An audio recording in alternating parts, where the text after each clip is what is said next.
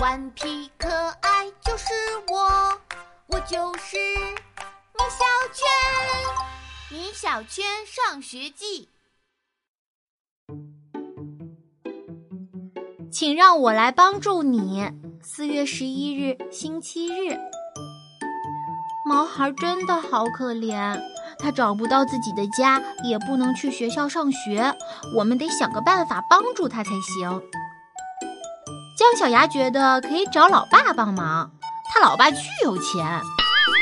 可是看门爷爷不让我们把事情告诉任何人，因为知道的人越多，毛孩就越危险，大家一定会把毛孩当成怪物的。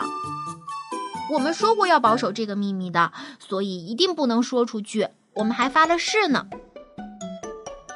铁头发誓，如果他说出去，就让他的脑袋变成大西瓜。姜小牙也发誓，如果他说出去，就让他的牙变成象牙那么大。我发誓，绝对不说出去。如果我说出去，就让铁头的脑袋变成大西瓜，让姜小牙的嘴里长出象牙来。今天，老妈订了我和老爸最喜欢吃的披萨饼。老爸洗完手，第一个冲向披萨饼。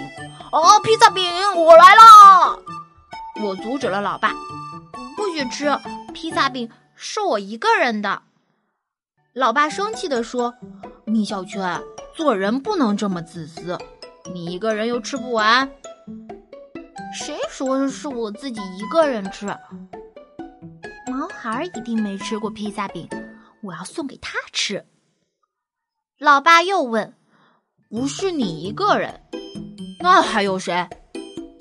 我发誓过要保守秘密的，于是我说：“嗯，我要请姜小牙和铁头吃。”我把披萨饼拿走了，老爸的口水都快掉到了地上。我带着披萨饼，姜小牙带着一大桶果汁，铁头啥都没带。我们来到了植物园，我们悄悄地爬到了坦克上，敲了三下，坦克的盖子打开了。我们的好朋友毛孩见到我们来了，高兴极了。我们钻进坦克里，开始了我们的披萨午餐会。铁头兴奋地说：“太好了，可以吃披萨饼了！”铁头啊，你脸真够大的，你一点贡献都没做，还好意思吃披萨饼？铁头才不管，他就是要吃，我们就不给他吃。毛孩拿起一块披萨饼递给铁头：“我的朋友，你吃吧。”铁头高兴地吃了起来。